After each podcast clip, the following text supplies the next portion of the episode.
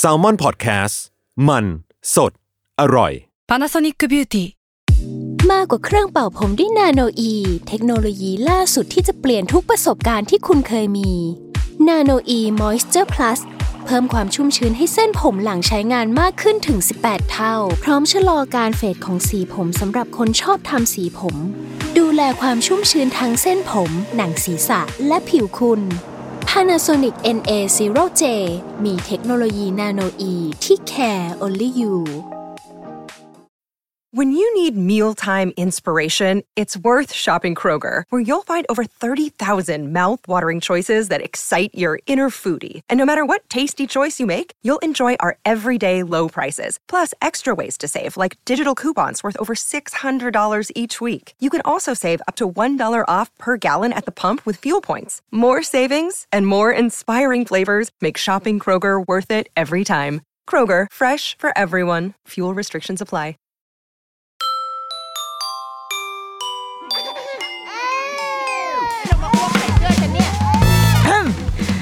รุกี้มัมคุณแม่มือสมัครเลี้ยงกับนิดนก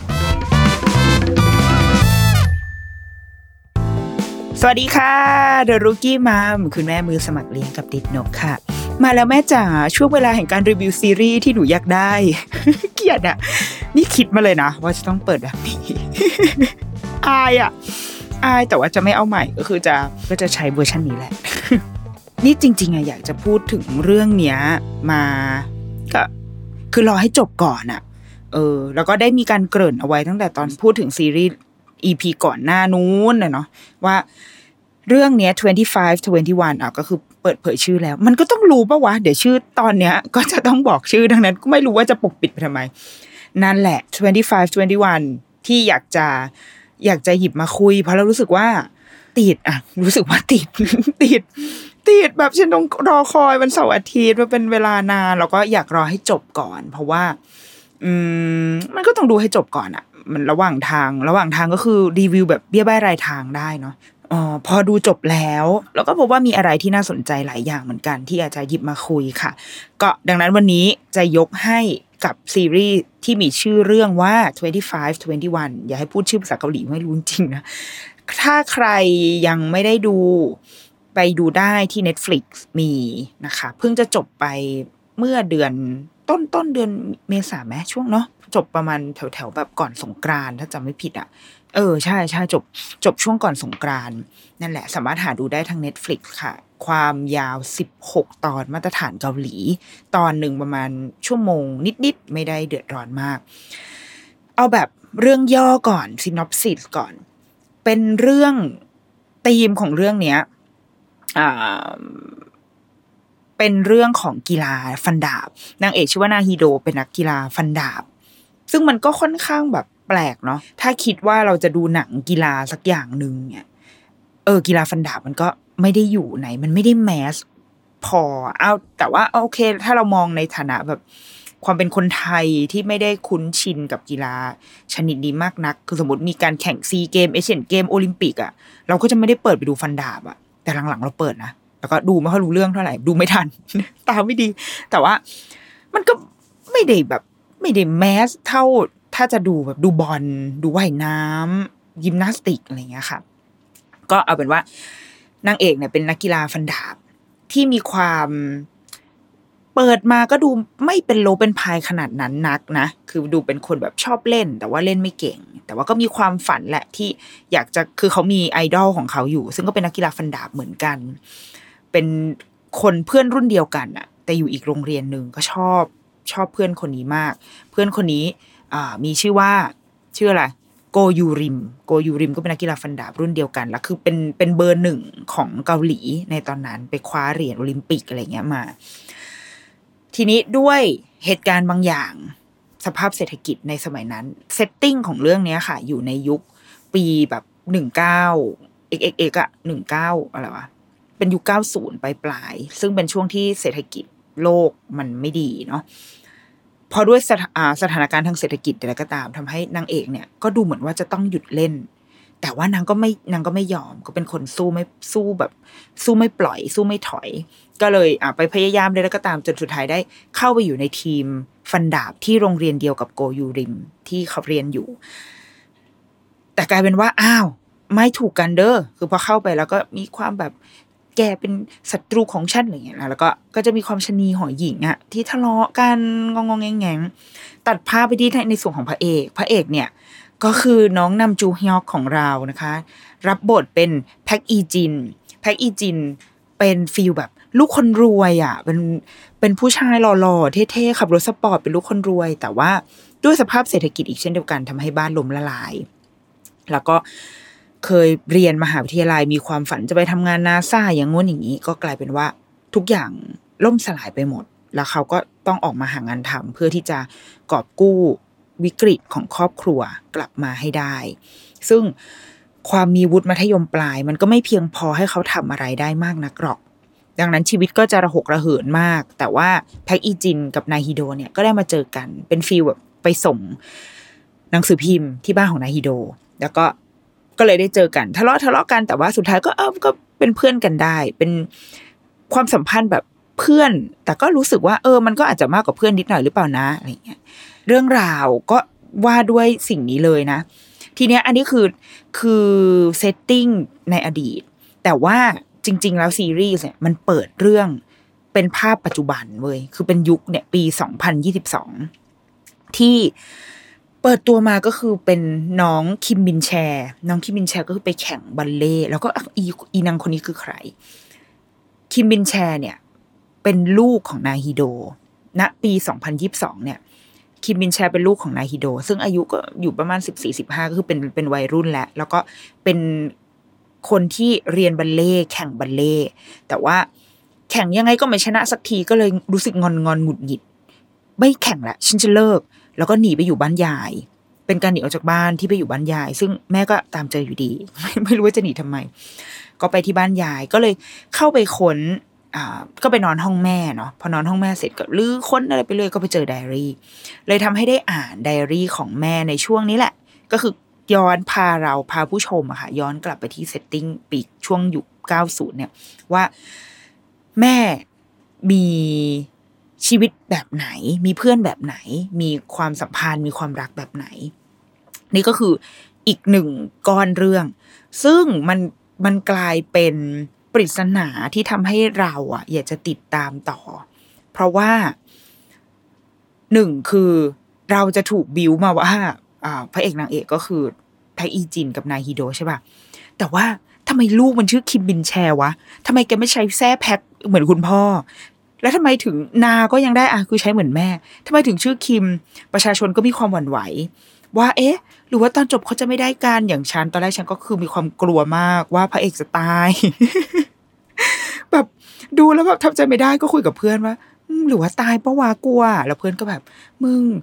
พุ่มกับไม่น่าจะทำร้ายตัวละครขนาดนี้ คือชีวิตรันทดสุดๆละยังยังตายไปอีกเหรอ คือมันดูแบบ มันดูไม่น่าใช่ก็เลยแบบ เออโอเค หรือว่าเขาอยากจะให้ความหวังเราวะนี่แหละ ไอการตามหาคุณพ่อของคิมบินแชร์นี่แหละ ที่ โอ้ถ้าพูดมันก็จะสปอยอะไรไม่พูดดีกว่าโอ้แต่ก็อยากพูดอะทำไงดีอะน้องเกมโกรธพี่ควรทำยังไง พี่ควรจะพูดหรือไม่พูด เอาเป็นว่า ถ้าเราดูด้วยจิตใจที่ที่ไม่เข้าข้างตัวเองมากเกินไปนัก เราคิดว่าเรื่องเรามันก็จะดำเนินไป อย่างที่ควรจะเป็น แต่ความทุกข์มันเกิดจากการที่เราพยายามเอาใจของเรา เข้าไป เขาไปผูกจิตผูกพันกับซีรีส์มากเกินไปทำให้เราเป็นทุกข์นั่นเอง นี่คือการข้อคิดที่ได้ฉันได้จากซีรีส์เรื่อง 25 21 ในวันนี้ ขอบคุณและสวัสดีค่ะ ถุยยังไม่จบอะเอาเป็นว่าหนึ่งสิ่งที่ทำให้เรื่องเนี้ยมันถูกมันมันถูกติดตามแล้วคนก็แบบว่า สร้างทฤษฎีมากมายเลยนะ ใน Twitter นี่คือ เรียกได้ว่า โอเค ใช้คำว่าสร้างทฤษฎีมีจินตนาการ หรือถ้าใช้คำศัพท์ที่ดูรุนแรงขึ้นก็คือเพอร์เจอร์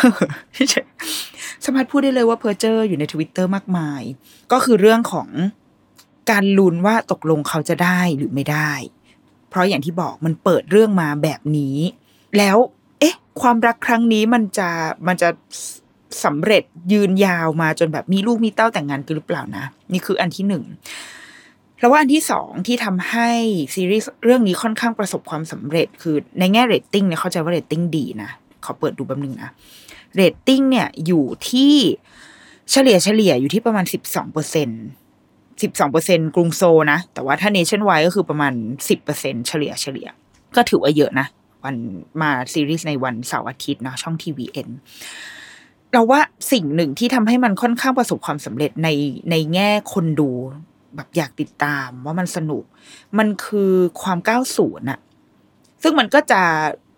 บางคนจะเอาไปเปรียบเทียบกับรีプライหนึ่งเก้าแปดแปดแต่เราคิดว่า คนละยุคนะหนึ่งเก้าแปดแปดก็จะมันก็คือแปดศูนย์นะเว้ยมันมันคือวัยรุ่นที่มันคือคนรุ่นพี่เราอะพี่ชายเราอะที่เกิดช่วงประมาณปีแบบหนึ่งเก้าสองศูนย์อะไรเงี้ย แต่ไอ้แก๊งเนี้ยมันคือคนรุ่นเราอะมันคือคนที่ตอนนี้อายุประมาณสามสิบ ปลายปลายสามสิบเออสามสิบกลางๆ ถึงปลายปลายมันคือคนรุ่นเราดังนั้น เราจะเราจะ relate กับมันมาก ๆเลย แล้วก็ไม่น่าเชื่อว่า เออ บริบทหลาย ๆ อย่างของเกาหลี มันก็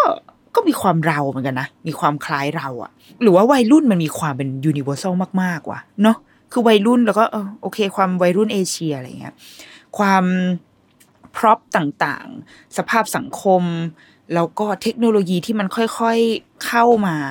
เปลี่ยนผ่านไปเรื่อยๆเรื่อยๆเพราะคนรุ่นเราคือคนรุ่นที่เริ่มได้รับอิทธิพลของเทคโนโลยีอินเทอร์เน็ตอะไรเงี้ย คือค่อย ๆ เห็นเห็นการเจริญก้าวหน้าของมันอะ่ะ มันไม่ใช่เด็กรุ่นนี้อย่างรุ่นลูกเราที่มันเกิดมาแล้วก็ทุกอย่างมีหมดแล้วความเร็วระดับ 5G แต่คนรุ่นเรามันค่อยๆ ค่อยๆ สะสม ค่อย ๆ ปรับตัวมาเรื่อยๆ แล้วว่าอันนี้มันคือมันคือจุดร่วมของคนรุ่นเราคนเจน Y อะ ที่มีร่วมกัน แล้วว่าส่วนเนี้ย part เนี้ย part ของความเก้าศูนย์ความวัยรุ่น ความม.ปลายอะความปีสุดท้ายของการเรียน แล้วว่าทำได้ดีมากมากมากจนจนอะโอเคสำหรับเรานะ ยังแทนที่ Reply หนึ่งเก้าแปดแปดไม่ได้ แต่ไม่ได้คิดจะให้แทนที่ว่ะ คือคิดว่ามันอยู่ในอีกอีกช่องหนึ่งอะคือไปด้วยกันได้ คือคู่ขนานกันไปได้ว่าเออ อันนี้ก็อาจจะเป็นซีรีส์ ที่ทำให้เรานึกถึงคนที่ตกับเรานิดนึง เรารู้สึกเกี่ยวพันนิดหน่อย ในแง่แบบ mood and tone เรื่องความเป็นครอบครัวความเป็นเพื่อน แต่ว่า 25 21 ค่อนข้างเราเลยอะคือเป็นเออเป็น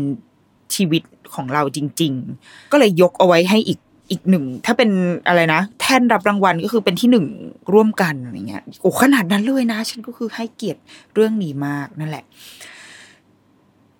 สิ่งที่ชัดเจนขึ้นมามากๆอะค่ะ คือถ้าถ้าเราโยนความน้ำเน่าเนาะโยนความหล่อของนำจูฮยอกทิ้งไปใดๆก็ตามเนี่ยธีมหลักของเรื่องนี้แล้วว่าเขาพูดถึงยุคสมัย ว่ามันมันมีผลกับชีวิตของของตัวละครต่างๆ ของของทุกมีผลกับทุกชีวิตที่เราเกิดมาในยุคสมัยไหนอะชีวิตเรามันก็ จะต้องเป็นไปตามยุคสมัยแบบนั้น ตั้งแต่ตอนแรก ตั้งแต่ตอนแรกเลยคือ EP แรกเลยอะแล้วว่ามันชัดเจนมากๆ เปิดเรื่องมาคือเป็นน้องคิมมินแชร์ใช่ไหมทุกคนใส่หน้ากากอนามัยหมด เพราะว่าเขาพยายามจะเล่าว่านี่คือเซตติ้งของปี 2022 ที่โลกกำลังเผชิญกับโรคระบาดกำลังเผชิญกับโควิด นี่ก็คือสังคมที่เด็กวัยรุ่นในตอนเนี้ยกำลังโตขึ้นมา ไม่ได้ไปเรียน คิมมินแชอาจจะโชคดีว่าได้ไปแข่ง แต่ก็เป็นการแข่งที่แม่ก็เข้าไปไม่ได้ แม่ต้องนั่งอยู่ข้างนอก มันเป็นคือมันเป็นโรคที่ไม่ปกติ ด้วยเงื่อนไขของโรคระบาด นี่คือแบบคือเซตติ้งของของปัจจุบันเนาะพอย้อนไปในปีที่ตัวละครทั้งหมดใช้ชีวิต ตอนนั้นเป็นยุคที่ฟองสบู่แตกใช่ไหมแล้วก็แต่ละประเทศก็ต้องไปกู้ยืมเงิน IMF เกาหลีก็เป็นหนึ่งในประเทศนั้น หนึ่งในประเทศเหล่านั้นทำเศรษฐกิจย่ำแย่มาก ผู้คนล้มละลายใดๆก็ตามแต่ ในอีพีแรกเนี่ยนางเอกนาฮิโดที่อยู่ในโรงเรียนเก่า ก็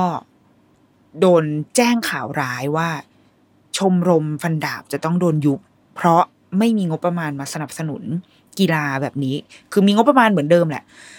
แต่ว่าต้องเลือกสนับสนุนในกีฬาที่มันที่มันเวิร์กที่มันแมสอะที่มันทุกคนมันมันมีลุ้นจะได้ลงได้เหรียญเนี้ยแล้วก็บวกกับว่าด้วยโรงเรียนของนายฮิโดก็อาจจะไม่ใช่โรงเรียนที่ใหญ่โตอะไรมากมาย ก็เลยทำให้ชมรมฟันดาบจะต้องถูกยุบแล้วนายฮิโดก็แบบเถียงกับโค้ชว่าเฮ้ยไม่ได้ทำแบบนี้ไม่ได้ดิแล้วโค้ชก็บอกว่า มันไม่ใช่ มันไม่ใช่ฉันมันไม่ใช่ใคร แต่มันคือยุคสมัยที่กำลังทำลายเธออยู่ เรา เออเราได้ยินคำนั้นเรารู้สึกว่า เออ คือเขาพยายามจะสื่อสารเรื่องนี้จริง ๆ ว่ะ คือเรื่องของยุคสมัยที่เราบางทีเราควบคุมมันไม่ได้อะมันเป็นสิ่งที่เกินมือของเราไป เหมือนอย่างอีโรคโควิด เนี่ย เราทำอะไรกับมันไม่ได้อะคือเราทำได้แค่ยอมรับแล้วก็ตามน้ำมันเล่นไปตามเกม ปรับตัวแล้วสู้ไปกับมัน เหมือนกับ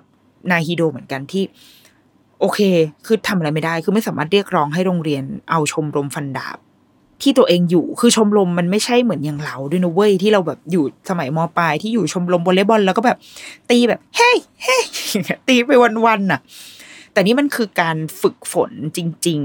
ๆ ฝึกฝนแบบไม่ได้เข้าเรียนเลย เหมือนเป็นเหมือนเป็น feel แบบเด็กที่อยู่โครงการพิเศษกีฬาอะไรเงี้ย ไม่ต้องเข้าเรียนเลยโรงเรียนแค่ให้สอบผ่านก็พอแล้ว แล้วก็เข้ามาซ้อมอย่างเดียว เพื่อที่จะ turn pro ไปเป็นนักกีฬาอาชีพหรือว่า หรืออะไรก็ตามอะที่มันเป็นที่มันเป็น track ของนักกีฬา แต่พอเนี่ยอยู่ประมาณม.ห้าเนี่ย แล้วโดนแบบตัดฉึบฟึบอะเออชีวิตมันเปลี่ยนว่ะ ฉากฉากนั้นฉากในโรงยิมตรงนั้นอะตอนแรกเราดูแล้วตลกนิดนึงนะแบบโอ้ยตัวละครอื่นก็คือร้องห่มร้องไห้แบบโอ้ยชมชมรมโดนปิด แต่พอดูซีรีส์เรื่องนี้ไปจนถึงท้ายๆอะค่ะ มันทำให้เรากลับมาเข้าใจฉากแรกนิดนึงว่าอ๋อมันมันคือโลกถล่มจริง ๆ นะสำหรับคนที่ เราใช้เวลาในชีวิตเนี่ย อายุสิบเจ็ดสิบแปดอะมากับสิ่งหนึ่งอย่างมาก ๆไปแล้ว แล้วถึงเวลาอ้าวเฮ้ย มันโดนตัดฉึบอะเราเล่นไม่ได้แล้ว ไม่มีสิ่งนี้ให้ยึดเหนี่ยวแล้วอะแล้วเราจะทำยังไงที่ผ่านมาเรียนกูก็ไม่ได้เรียนด้วย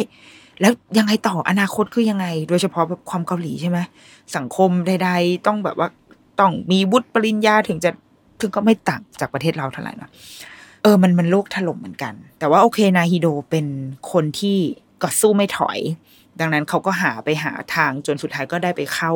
ชมรมฟันดาบ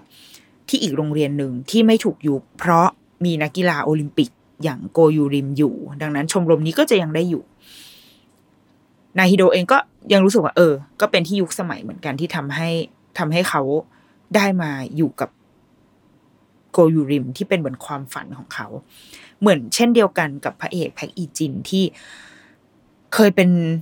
แบบหนุ่มหล่อหนุ่มคลีโออะหล่อหล่อเท่ๆรวยๆขี่ขับรถสปอร์ตไปโรงเรียนไปมหาลัยอย่างเงี้ยแต่ว่าสุดท้ายบ้านลมละลาย แล้วก็พอติดหนี้มากมาย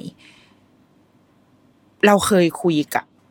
ตอนอยู่ออฟฟิศเนาะสมัยยังทำงาน พี่ที่เป็นแบบพี่ในทีมเป็นเจ้านายเราอย่างเงี้ย เขาก็จะเป็นคนรุ่นนี้แหละ เป็นคน 90 ที่แท้ทรูเขาจะชอบเล่าให้ฟังมากว่า แต่ก่อนอะเขาว่าเขารู้อยู่ a b a c มหาวิทยาลัยสัมชัญเนาะซึ่ง a b a c ในสมัยนั้นสามสิบปีที่แล้วอะเออก็นานอยู่อะ a b a c ในสมัยนั้นก็คือแบบเป็นแหล่งรวมแบบลูกคนรวย คุณหนูคุณหนูหน่อย แล้วก็สังคมมันจะแบบ อันนี้คือนี่คือในสามสิบปีที่แล้วนะแล้วก็จะคำการบอกเล่านะคะ ของเดี๋ยวหาว่ากูไปแบบ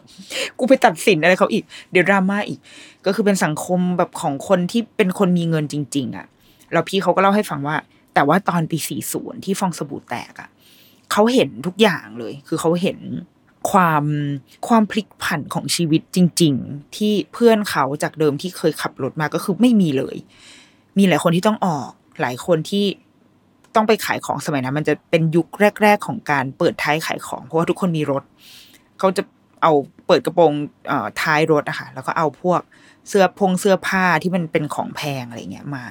หลาย ๆ คนมีพี่น้องที่ไปเรียนเมืองนอกก็คือต้องโดนเอากลับมาทั้งหมด เพราะว่าค่าเงินมันมันเปลี่ยนจนไม่สามารถที่จะแบบ ส่งไปเรียนได้ สมมติเคยใช้ค่าใช้จ่ายหนึ่งล้านบาท มันฟรึบกลายเป็นสองล้านหรือสามล้านอะไรเงี้ย คือมันค่าเงินเปลี่ยนปุ๊บชีวิตเปลี่ยนทันที จากเดิมมีหนี้หนึ่งล้าน กลายเป็นสามสี่ล้านมันเยอะอะพี่น้องทั้งหมดใดๆก็ต้องย้ายกลับมาหมด และหลายคนก็คือไม่ได้เรียนต่อก็มีเหมือนกัน มีคนที่มีการสูญเสียอะไรเงี้ย คือพี่เวลาเราฟังเขาเล่าอะ เราก็จะรู้สึกว่า เออ คือเราเราเด็กอะตอนนั้นเรายังเด็ก เราอายุสิบขวบเราไม่รู้เรื่องหรอก คือเรารู้แค่ว่า โอเค สภาพเศรษฐกิจมันไม่ดี แล้วก็ซึ่งที่บ้านก็ไม่ได้ดีอยู่แล้ว ดังนั้นมันก็ไม่ได้รู้สึกหรือพ่อแม่เราอาจจะกระทบก็ได้นะ แต่เราไม่รู้ว่าควรโอเค คุณแม่เป็นข้าราชการ เขาก็ไม่ค่อยกระทบอะไรเท่าไหร่อะ เราก็เลยรู้แค่ว่า โอเคที่ข้างนอกนั่น ที่ข้างนอกนั่นมันมีความเปลี่ยนแปลง มันมีการสูญเสีย มันมีคนที่สถานะเปลี่ยน มันมีคนที่มันมีอัดการฆ่าตัวตายอะไรเงี้ย เกิดขึ้นในสมัยนั้นเยอะมาก ๆ เหมือนกันอะแต่เราก็ เรารู้สึกแค่ว่ามันคือข้างนอกนั่นอะไม่ได้ไม่ได้ด้วยวัยและอะไรหลาย ๆ อย่าง ไม่ได้ทำให้อินขนาดนั้น แต่พอพอโตมา ได้อ่านเรื่องราวได้คุยกับคนที่อยู่ในยุคสมัยนั้น จริง ๆ เออมันมันลำบากว่ะมันมันชีวิตเปลี่ยนจริง ๆ แล้วซึ่งมันคือแพ็กอีจินอะคือตัวแทนของชีวิตแบบนั้นอะที่เราเคยได้ฟังจากพี่เขาเนี่ย มันอยู่ในอีตัวแพ็กอีจินนี่แหละที่ไม่เหลืออะไรเลย ต้องอยู่ตัวคนเดียวครอบครัวต้องแตกแยกกันไปหมด ต้องพ่อแม่ต้องหย่ากันปลอมๆเพื่อไม่ให้ต้องแบบว่ามาแบกแบกรับหนี้แทนคุณพ่ออะไรเงี้ยค่ะแพ็กอีจินก็ต้องไปตะไปหางานทำคือจริง ๆ แล้วด้วยความสามารถก็ควรจะหางานที่ดี ๆ ได้ แต่วุฒิยังไม่จบปริญญา มันก็ลำบากยากเย็นอยู่พอสมควรแพ็กอีจริงก็ไปหาทำไปเป็นแบบ พนักงานร้านเช่าการ์ตูน คือก็ทำได้อะคือเราว่าด้วยคุณลิฟิเคชันมันได้เนาะแต่ว่า มันอาจจะไม่ใช่งานที่มีคุณค่ามาก มากพอสำหรับแพอีจินหรือเปล่า มันใช่หรือเปล่านะ สิ่งที่ทำอยู่ตอนนี้และเมื่อไหร่เขาถึงจะได้กู้วิกฤตของครอบครัวคืนมาได้อะคืออยู่ได้แหละทำงานแบบ รับจ้างก็ก็แก่ๆอะแต่ว่า เออ ในระยะยาวมันจะมันจะเป็นยังไงนะอะไรเงี้ย แล้วก็ดูเหมือนค้นหาตัวเอง มีความยังมีความอีโก้บางอย่างอยู่ จนเวลามันต้องผ่านไปสักพักหนึ่งอะใช้เวลาในการทดสอบตัวเอง ทดสอบความสัมพันธ์ด้วย สุดท้ายพระอีจิงก็กลับมาใหม่ ในฐานะของนักข่าว ที่โชคดีมากๆ ที่ได้เข้าไปในสำนักข่าว อันนั้นด้วยวุฒิมัธยม เพราะปีนั้นเปิดโอกาสให้คนที่ไม่ใช่วุฒิปริญญาตรีสมัครได้ และพระอีจินก็สมัครเข้าไปแล้วก็ได้ สถานะใหม่ของพระอีจิน และนาฮิโดก็เลยเริ่มต้นใหม่ในฐานะของนักกีฬาทีมชาติ และนักข่าวสายกีฬา แล้วสองคนนี้ก็เลยได้กลับมาเจอกัน ได้กลับมาผูกสัมพันธ์อะไรกันอีกครั้ง มันก็เลยเป็นยุคสมัยที่ทำให้สองคนนี้ได้เจอกัน ถ้าแพอีจินไม่ได้ล้มละลายก็คงจะไม่ได้เจอกับ กับนาฮิโด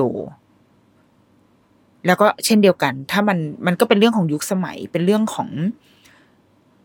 เงื่อนไขกฎหมายหรืออะไรก็ตามแต่ที่ทำให้ เออสุดท้ายพระอีจินก็ได้เข้ามาเป็นเป็นนักข่าว แม้บุตรจะไม่ถึงก็ตามอะไรเงี้ยจะว่าเป็นใครจะบอกว่าเป็นพรมลิขิตมันก็เออก็ได้ แต่ว่าถ้าเราถ้าเราวิทยาศาสตร์ขึ้นมาอีกนิดนึง แล้วว่าทุกอย่างมันก็มีที่มาที่ไปนะ มันก็มีเหตุอะเหตุปัจจัยอะที่ทำให้ความสัมพันธ์ของคนของตัวละครแต่ละตัวละครมันมันโคจรมาเจอกันได้ และมันก็เป็นยุคสมัยอีกเช่นเดียวกันที่ มาท้าทายความสัมพันธ์ของคนสองคนนี้ ตรงนี้อาจจะสปอยว่ะ แล้วน้องเกมกดก็จะทำอะไรไม่ได้ แต่ว่าพี่จะต้องเล่านิดนึง แต่ถ้าใครไม่อยากไม่อยากฟังอะไรเลย ก็ไปดูให้จบก่อนนะคะสองคนนี้ก็เรื่อยๆมาเรื่อยๆมาเรียงๆจนกระทั่งเกิดเหตุการณ์ในอีเลเว่นที่อเมริกาเนาะมันดูเหมือนห่างไกลจากเกาหลีมากอะแต่เราชอบว่ะ เราชอบ เราชอบไอเดียของคนเขียนบทมาก ๆ เลย ที่เอาเหตุการณ์เนี้ย เข้ามา อยู่ในซีรีส์เรื่องนี้ และทำให้มันมีผลกับความสัมพันธ์ของตัวละครหลักอะชอบมากเลยอะโหมันมันดูไกลตัวมากเลยนะ มันดูมันดูแบบเกิดขึ้นที่อีกฝั่งหนึ่งของโลก แล้วมันดูไม่เกี่ยวอะไรกับเราเลยอะแต่ว่า เออ แต่จริง ๆ แล้วมันมันเกี่ยวอะสุดท้ายมันเกี่ยวกับเราทุกคน ไม่ว่าเราจะมีคนที่รู้จักอยู่ในตึกนั้นหรือเปล่า เราจะรู้สึกผูกพันกับเหตุการณ์นั้นเหตุการณ์นั้นมากน้อยแค่ไหนเราไม่รู้ แต่สุดท้ายเราทุกคนบนโลกเนี้ยได้รับผล ที่มันเกี่ยวเนื่องมาจากเหตุการณ์วันนั้นอะทุกคนไม่ว่าจะในแง่ไหนแพ็กอีจินกับนายฮิโดคือคนที่เป็นตัวอย่างของของคนที่ไม่เกี่ยวเลย ไม่ไม่เกี่ยวแบบ กูนั่งกินแบบหมูย่างเนี่ยหมูสามชั้นย่างอยู่ที่เกาหลีอะแต่สุดท้าย nine eleven มันก็ มาทำร้ายเราได้อะแพคอีจินถูกส่งไปทำข่าวนี้ที่นิวยอร์กเพราะว่าคือเรื่องมันก็ปูมาดีนะ คือปูมาว่าแพคอีจินเป็นคนที่มีความสามารถทางภาษาอังกฤษค่อนข้างดี ซึ่งเขาก็จะแบบไปสัมพงสัมภาษณ์ฝรั่งมามากมายอย่างเงี้ย ดังนั้นพอมันมีจ็อบนี้ปุ๊บพระอีจินก็เลยถูกส่งไป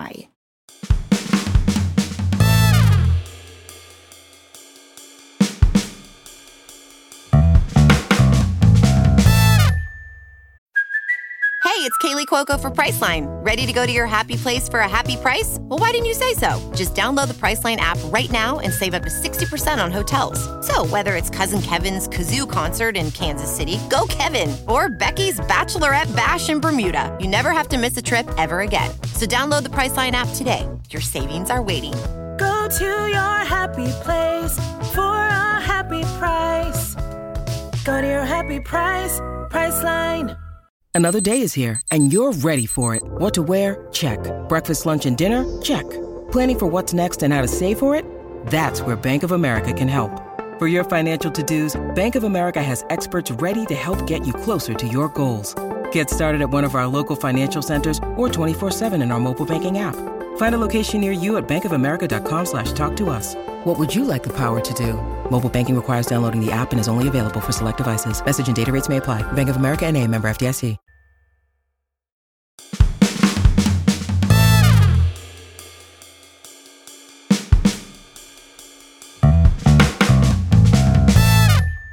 แล้วพอเขาถูกส่งไปไปอยู่ตรงหน้างานกลายเป็นคนตรงหน้างานจริง ๆ แล้วก็เผชิญกับมองเห็นความสูญเสียทุกวันมองเห็นความสิ้นหวังของผู้คนที่มาตามหาคนที่พวกเขารักที่อยู่ในตึกนั้นที่ไม่รู้ว่าเป็นตายร้ายดียังไงเงี้ยอยู่ทุกวัน แพอีจินก็ก็เซไปเลยเหมือนกัน แล้วมันอยู่ไกลจากคนรักไกลจากทุกสิ่ง แต่เราสึกว่านาทีนั้นอะคนรักหรืออะไรมันมันเอาไม่อยู่แล้วว่ะ คือมันโอเคหนึ่งคือมันเป็น long distance relationship ด้วยเนาะมันไกลมาก จนมันส่งพลังกันไปไม่ถึง เออ ในเรื่องนี้มันใช้คำว่าส่งพลัง นายไม่สามารถเป็นแรงใจให้กับฉันได้แล้วเนี่ยมันการส่งแรงส่งพลังถึงกันอะ มันส่งถึงได้ยากมากอะมันมีแค่มันมีแค่เสียงอะมันไม่ได้มีวิดีโอคอลหรืออะไรมันมันโทรคุยกันได้อย่างเดียว แล้วก็คุยกันเวลาก็ไม่ได้ ไม่ได้คุยกันได้มาก แล้วก็เงื่อนไขที่ว่านางเอกเองก็เป็นนักกีฬาที่ต้องฝึกซ้อม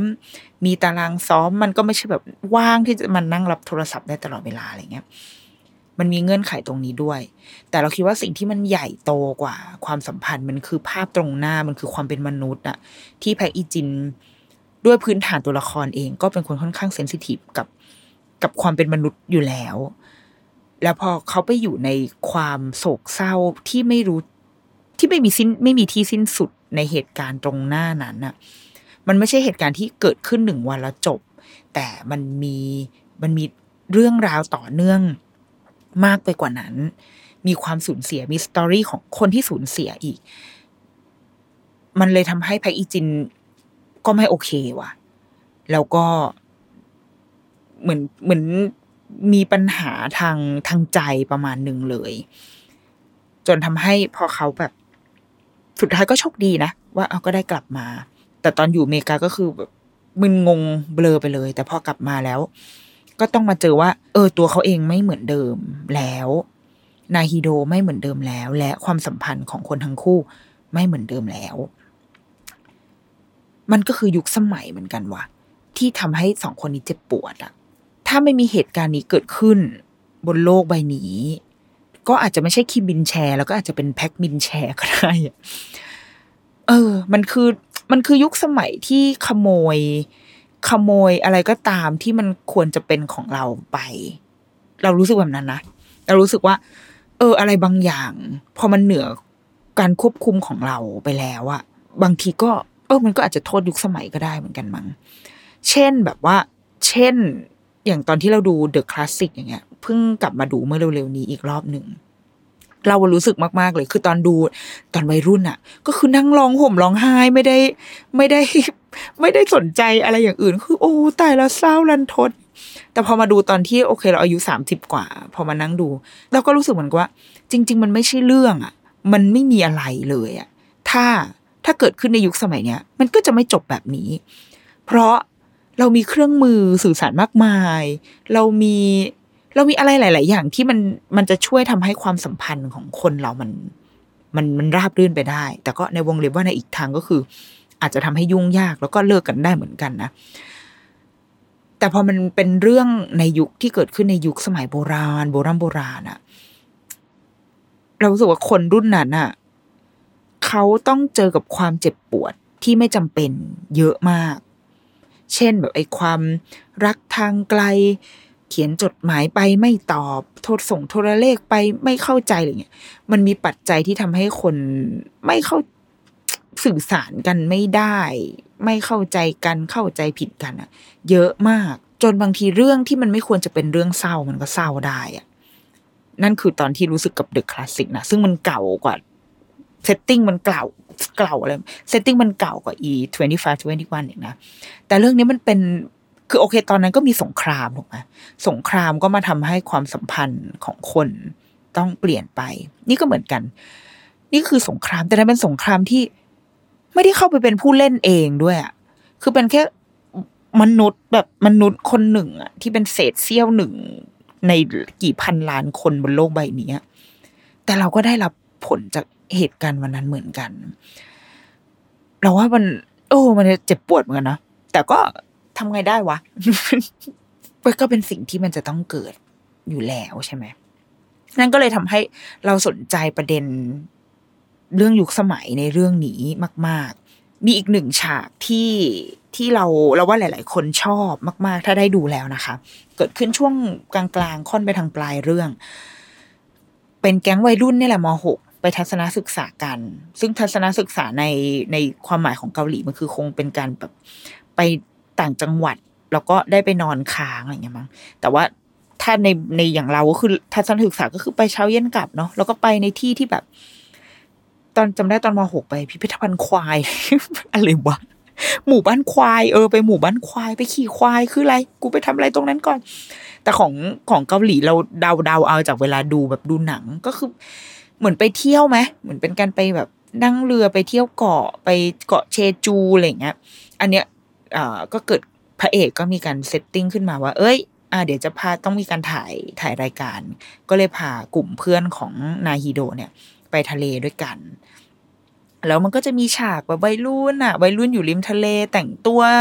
อะไรก็ไม่รู้ไปเล่นน้ำทะเล แล้วตอนเย็นๆก็นั่งดูพระอาทิตย์ตกแล้วก็นั่งคุยกัน แล้วก็ทุกคนก็จะรู้สึก positive กับ กับสิ่งที่อยู่ตรงหน้ามาก ๆ อินกับสิ่งที่อยู่ตรงหน้ามาก ๆ รู้สึกว่ามิตรภาพความทรงจำครั้งนี้ที่มันเกิดขึ้นกับพวกเรา มันก็จะอยู่กับพวกเราตลอดไป มันจะไม่ไม่หายไปไหนหรอกนะ พวกเราคือเจ้าของฤดูร้อนนี้ไงล่ะ เออ คือฉากเนี้ยมันมีความแบบน้ำเน่าเนาะ มันน้ำเน่าอะแต่ว่า ดูแล้วเราก็จะคิดถึงสมัยที่เราเป็นวัยรุ่น แล้วก็ไปเที่ยวทะเลกับเพื่อน ไปเที่ยวทะเลแบบที่ ไม่รู้เหมือนกันว่าไปทำไม แต่ว่าแค่ว่าอยากไปกับเพื่อน ไปเล่นน้ำทะเลแบบเก๊ๆกังๆ ใส่เสื้อยืดกางเกงขาสั้นลงไปอะไรอย่างเงี้ย แล้วก็วิ่งเล่นกินอาหาร ปิ้งย่างกันริมทะเล มันเออมันมันเป็นโมเมนต์ที่ ซึ่งพอนึกภาพตอนที่เราตอนนี้เราเป็นแม่พาลูกไปทะเลก็คืออะไรร้อน เพราะว่าลูกอยากเล่นกลางแดดตลอดเวลา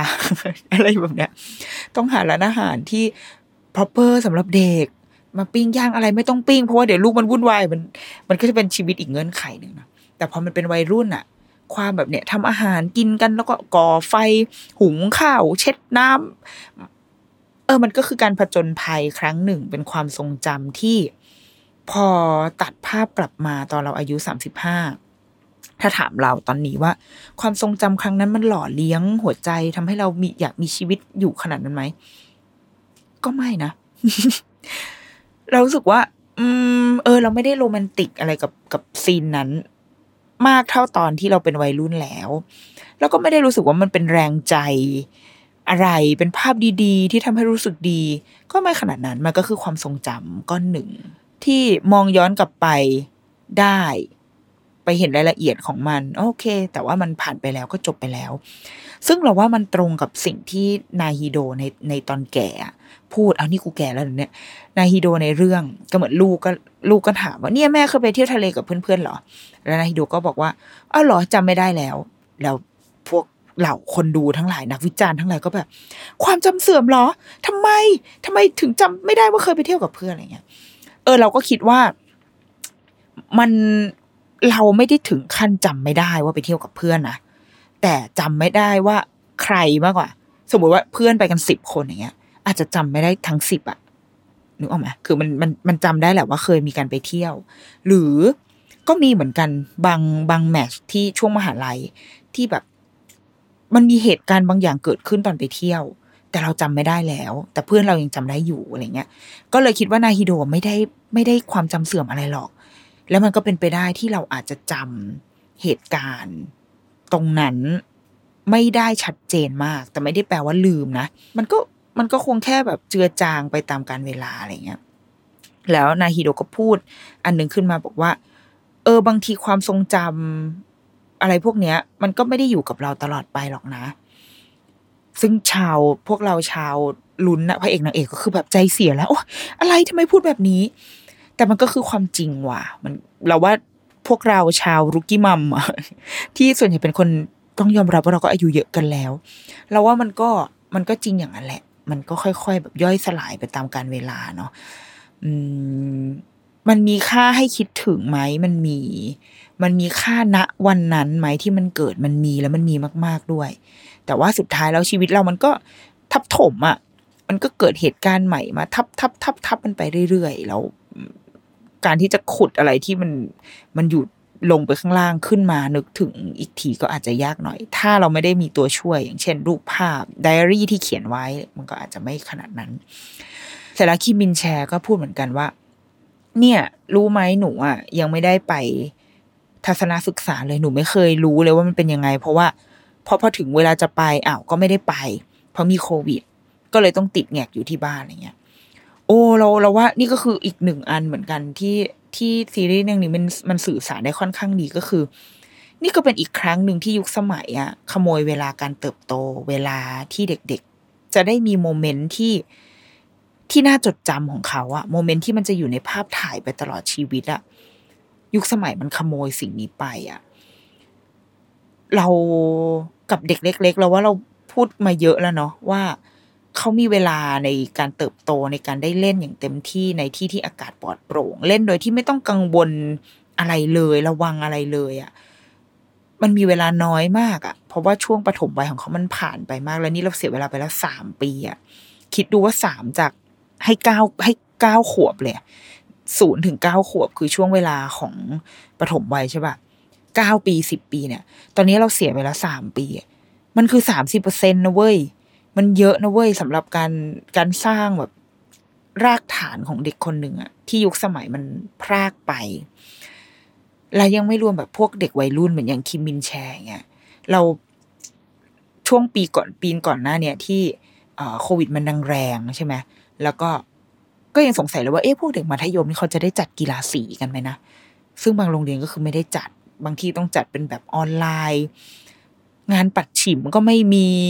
เด็ก มหาลัยไม่มีกิจกรรมแบบแรกพบรับน้องอะไรเงี้ยคือถูกยกเลิกอะไรเหล่านี้ไปหมดเด็กมหาลัย ปีหนึ่งยังไม่ใช่สิปีปีนี้น่าจะอยู่ประมาณปีสองปีสามอะเคยได้คุยกับน้องบางคนอะก็คือยังไม่ได้เรียนแบบ ยังไม่ได้เจอเพื่อนจริง ๆอะเด็กบางคนน้องบอกว่า น้องอยู่ธรรมศาสตร์ น้องบอกว่าต้องไปก็คือไปอยู่หอ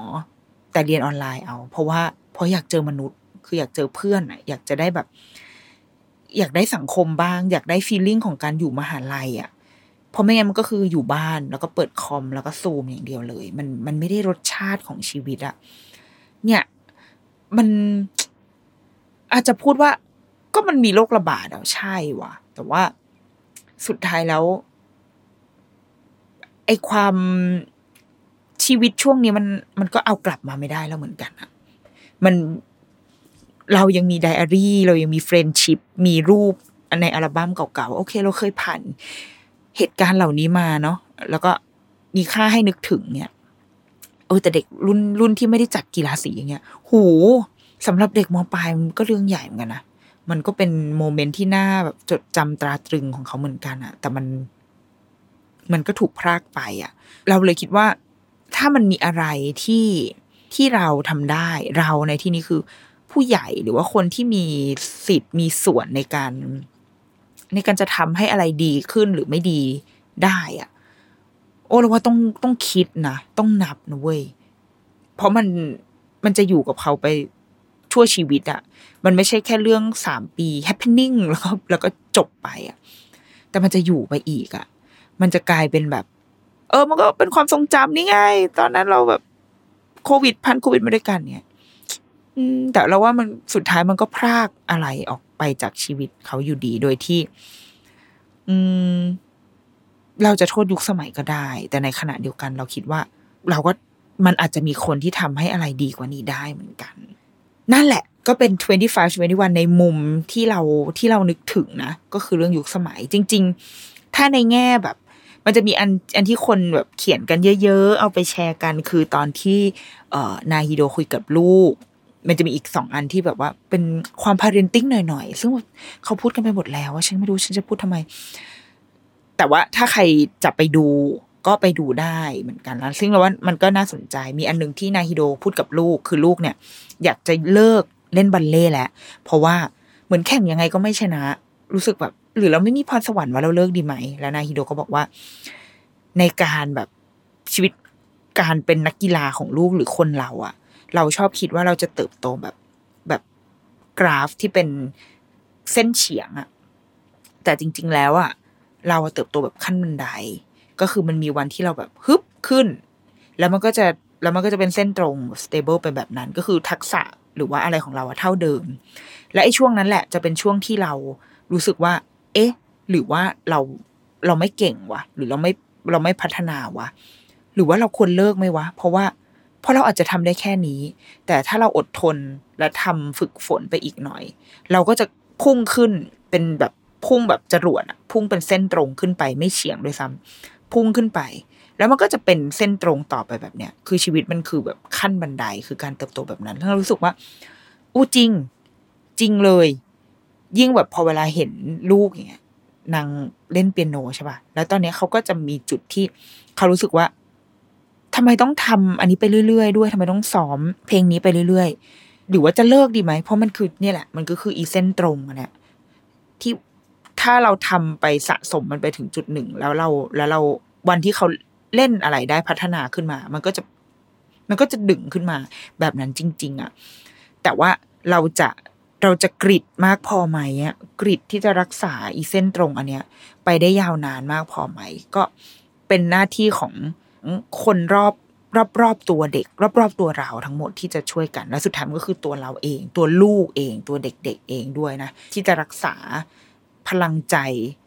ให้ให้เห็นว่าเฮ้ยวันหนึ่งเดี๋ยวเราก็จะขึ้นบันไดเว้ยแต่ตอนนี้เราแค่ยังอยู่ยังอยู่ตรงขั้นนี้อยู่อะไรเงี้ยเออก็น่าสนใจดี แล้วก็จะมีอีกตอนหนึ่งคือตัวละครหนึ่ง เป็นเพื่อนในกลุ่มของแก๊งเนี้ยแหละ แก๊งเขาใช้คำว่าแก๊งอะไรวะเออมันชื่อแก๊งอะไรวะเออไม่รู้อะ ชื่อว่าจีซึงวาน จีซึงวานเป็นเป็นประธานนักเรียน เป็นหัวหน้าห้อง เป็นเป็นคนที่เรียนเก่งที่สุดในโรงเรียน แต่ว่า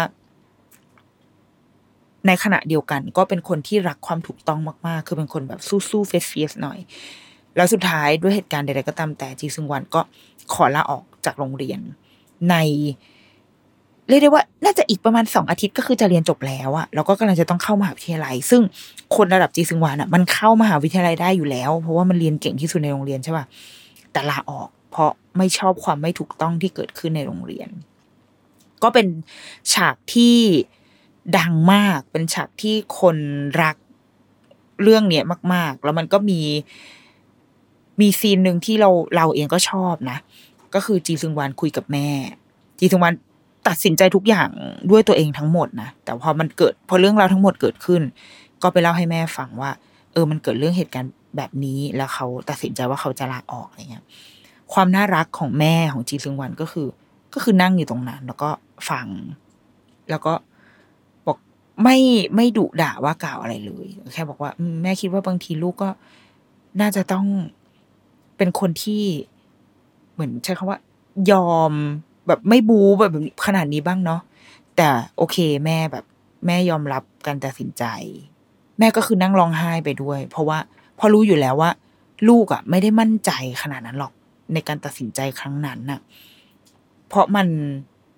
โอ้มันสูญเสียอะไรหลายอย่างนะแล้วมันต้องทิ้งอะไรหลายอย่างมาก ๆ แต่ว่าแต่มันทำอะไรไม่ได้แล้ว เราก็มีความเชื่อมั่นเชื่อใจในตัวลูกมาก ๆว่า โอเคแหละ มัน มันตัดสินใจไปแล้วอะเราเชื่อเขาอะแล้ววันรุ่งขึ้นแม่ก็ไปที่โรงเรียนแล้วก็ไปเฟียสใส่ครูอะไรเงี้ยเราว่าเราชอบทัศนคติของคนที่เขียนบทเรื่องนี้นะเราว่าเขาทำได้ค่อนข้างดี ในจริง ๆ มันมีดีเทลอะไรอีกเยอะแยะมากเลยนะ ที่ทำให้เรื่องนี้ อืมตอนแรกดูแล้วไม่ได้ไม่ได้คิดว่าจะติดด้วยนะแล้วก็ไม่ได้ชอบเท่าไหร่ แต่ว่า พอดูไปเรื่อยๆ แล้วเราว่ามันดีว่ะ มันดีในแง่ มนุษย์ความสัมพันธ์ แล้วก็ การเติบโตการพัฒนาตัวเองอะไรเงี้ยเราว่า ดีเลยแล้วก็นางเอกนางเอกคิมแทรี ตอนแรกฉันก็คือไม่เปิดมาตอนแรกก็คือไม่รักเลย เพราะอะไรเพราะแบบ เออ เขาออกแบบตัวละครได้ดีว่ะอันนี้ฉันก็ชมเยอะออกแบบตัวละครได้ดีมาก เพราะว่าไม่สวยเลย เปิดมาตอนแรกรู้สึกแบบนี่มันอะไรนี่มันเด็กกระโปโลที่ไหน แต่มันก็ต้องเป็นแบบนั้นอะเพราะมันคือเด็กอายุสิบเจ็ดสิบแปดแล้วดันเป็นเด็กแบบนักกีฬาห้าวๆอะไม่ค่อยดูแลตัวเอง สิ่งหนึ่งที่ชอบมากๆเลยนะ แล้วก็อินมากคือนาฮิโดเนี่ย มันจะเป็นคนที่ใส่กางเกงวอร์มอะเอาไว้ข้างใน แล้วก็ใส่ข้างในกระโปรงอะเพราะเราอะเป็นแบบนั้นเลยเว้ยตอนมตอนมัธยม เพราะว่าไม่ได้ไม่ได้อะไรเลยแค่ ขี้เกียจขี้เกียจถอด แล้วก็ขี้เกียจพกกางเกง ดังนั้นก็ใส่แม่งไว้ข้างในนั่นแหละ แล้วก็กลับบ้านก็คือกลับแบบนั้น เต็มที่ก็ถ้ารู้สึกว่าอยากบดบังมันก็คือดึงขางเกงขึ้นมา เพราะว่าเวลาเรา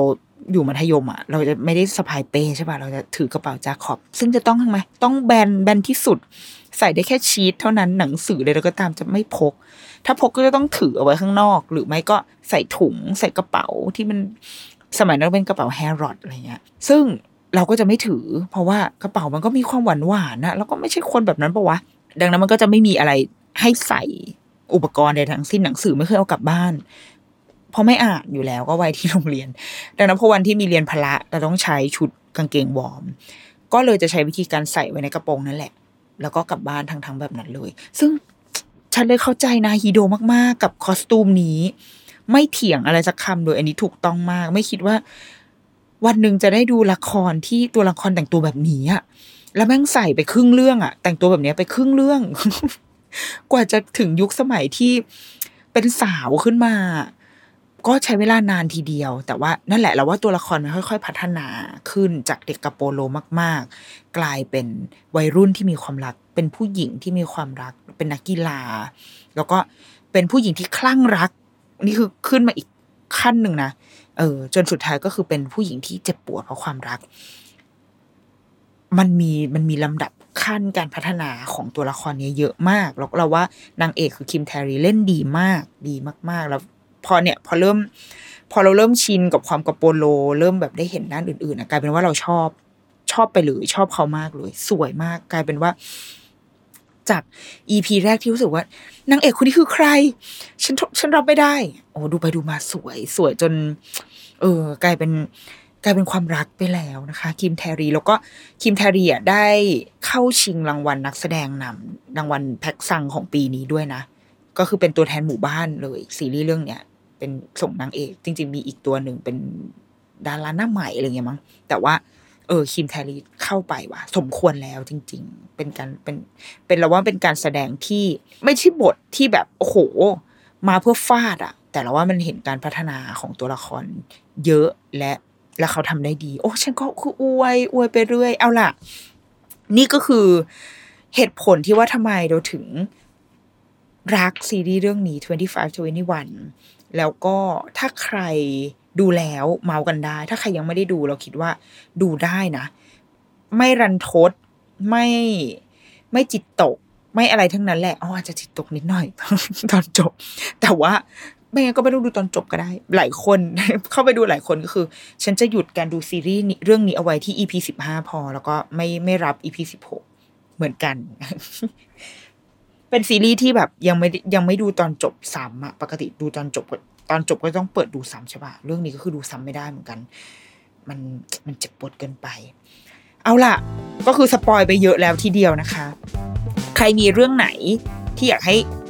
ดูแล้วเอามาเล่าให้ฟังอีก ก็แจ้งมาได้นะจ๊ะ ในรูกี้มัม